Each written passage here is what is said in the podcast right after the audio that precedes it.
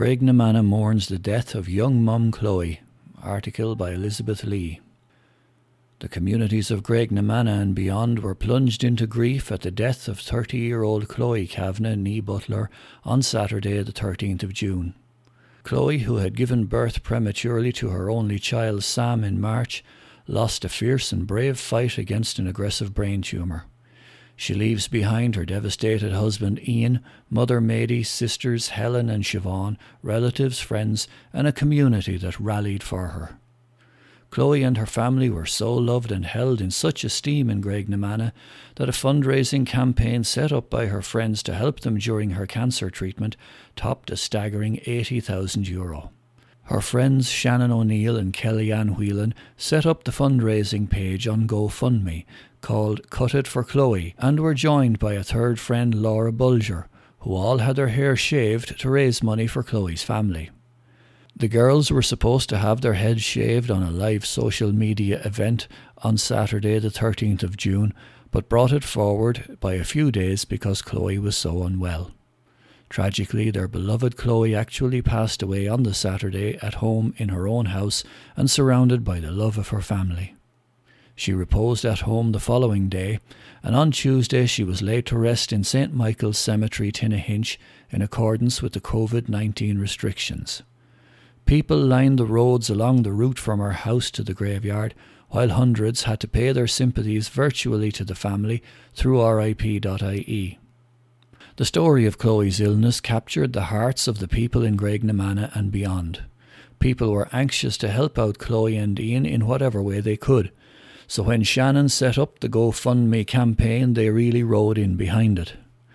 Chloe had given birth to Sam on the 2nd of March, six weeks before his due date, because she had been diagnosed with a stage 3 brain tumour. She received the diagnosis in November when she was just 20 weeks pregnant. Chloe underwent surgery, but when doctors told her that they couldn't remove all of the tumour, it was decided that she would delay further treatment to give her baby a chance to grow. After giving birth, she left baby Sam at two weeks old to get more treatment in Dublin, but it was too late.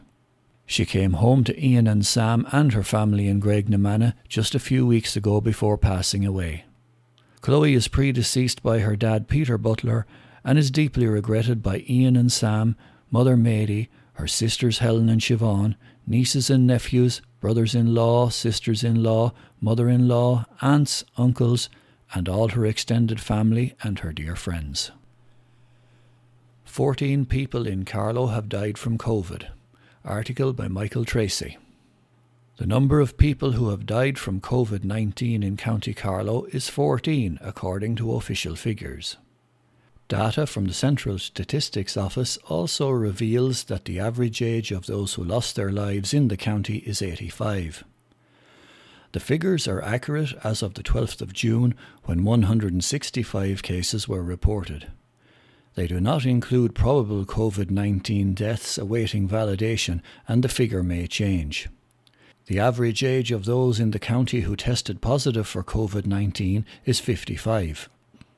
According to the CSO, the most devastating week in Carlow was the week ending the 17th of April, when five COVID deaths were recorded. The figures also underline the decline in the number of new COVID 19 cases in the Barrowside County. In the week ending the 1st of May, 31 cases were reported. In the last four weeks, there have been just 23 new cases in Carlow. The bulk of the county's cases have been recorded in the Loughlin Bridge, Bagenalstown, and Carlow Town area. Every confirmed case of COVID 19 in the county has been mapped by Electoral District ED on Ireland's COVID 19 Data Hub. The hub is a collaboration between the Department of Health, Ordnance Survey Ireland, the All Island Research Observatory, the HPSC, HSE, and the CSO. The highest Carlow figure was recorded in the Rathorn ED in the Leighlinbridge area. There were 35 cases. Beechwood Nursing Home, which was devastatingly hit by COVID 19 in April, is located in that area. In the Bagenalstown Urban ED, 21 cases were reported. In the Leighlinbridge ED, there were 9 confirmed cases. In Carlow Town, there were 42 cases between its rural and urban EDs, 29 in the rural district and 13 in the urban district. There were seven cases in the rural Graiguecullen area. In the urban Tullow ED, there were five cases. Most areas in Carlow had between zero and four cases, including Rathvilly, Myshall, Clonegall, Hackettstown, Fenagh, Ballon, Tinryland, and Kildavin. In border areas such as Castledermot, there were eight cases and seven in the Paulstown area. The national recovery rate from COVID 19 is over 90%. Deputy Chief Medical Officer Dr. Ronan Glynn said the new data hub was launched so that people can monitor the number of COVID 19 cases in their own area. Dr. Glynn said the management of COVID 19 is an individual task where we all must remain aware of the disease in our community, follow public health advice, and adopt protective behaviours. Borris Fair bites the dust. Article by Elizabeth Lee.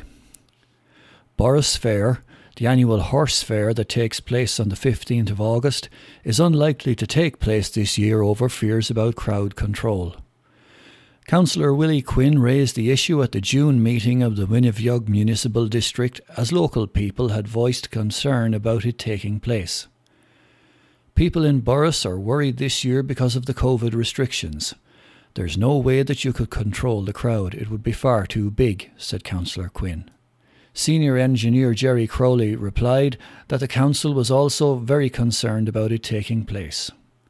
Muinebheag town manager Padraig O'Gorman said that the fair would not be going ahead.